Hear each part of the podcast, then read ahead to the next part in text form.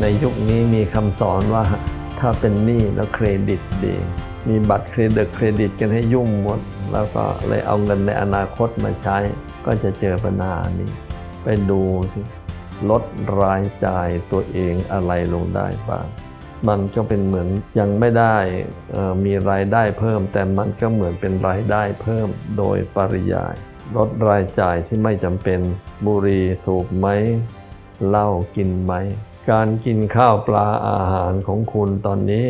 กินเพื่ออยู่หรือจะอยู่เพื่อกินไปดูเสียแต่งเนื้อแต่งตัวเกินเหตุไหมสิ่งเหล่านี้คุณต้องคิดหมด เพราะนั่นมันคือรายจ่ายทั้งนั้นแหละพูดง่าย ๆ โดยสรุปไอ้การที่ใครคนใดคนหนึ่งมีหนี้เนี่ยมันฟ้องว่าคุณบริหารโรคหกไม่เป็น ที่อยู่อาศัยสมควรแก่ฐานะหรือเปล่า มันเกินตัวหรือเปล่าไปดู อะไรควรกินไม่ควรกิน มีความรู้ขนาดไหน ไปดูตรงนั้น แล้วเดี๋ยวคุณจะลดรายจ่ายลงไปได้เยอะ ยกตัวอย่างให้ดูก็ได้ หลวงพ่อเกิดในช่วงสงครามโลกครั้งที่สองเนื่องจากข้าวในท้องตลาดก็ไม่มีขายต้องไปเข้าคิว รับแจกมา ครอบครัวหนึ่งไปได้มาลิตรหนึ่งลิตรหนึ่งห้าหกคน เพราะฉะนั้นหุงข้าวแต่ละมื้อ หั่นมะละกอลงไปบ้างหั่นเผือกลงไปบ้างปนกับข้าวทำมาอย่างนี้จริง ๆ สิ่งเหล่านี้คุณไปดู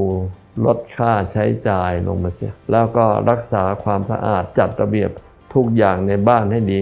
เดี๋ยวคุณเห็นช่องทางเอง แต่ว่าสิ่งเหล่านี้ถ้าคุณยังไม่ได้ทำคุณไปไม่รอดหรอกเพราะว่าคุณไม่รู้ประมาณ คุณจึงได้มีหนี้ขนาดนั้น หาเก็บใช้คุณต้องเป็น ถ้าหาเก็บใช้ไม่เป็น คุณก็เป็นอย่างที่คุณเป็นนั่นแหละ ฝากเป็นข้อคิดเนาะ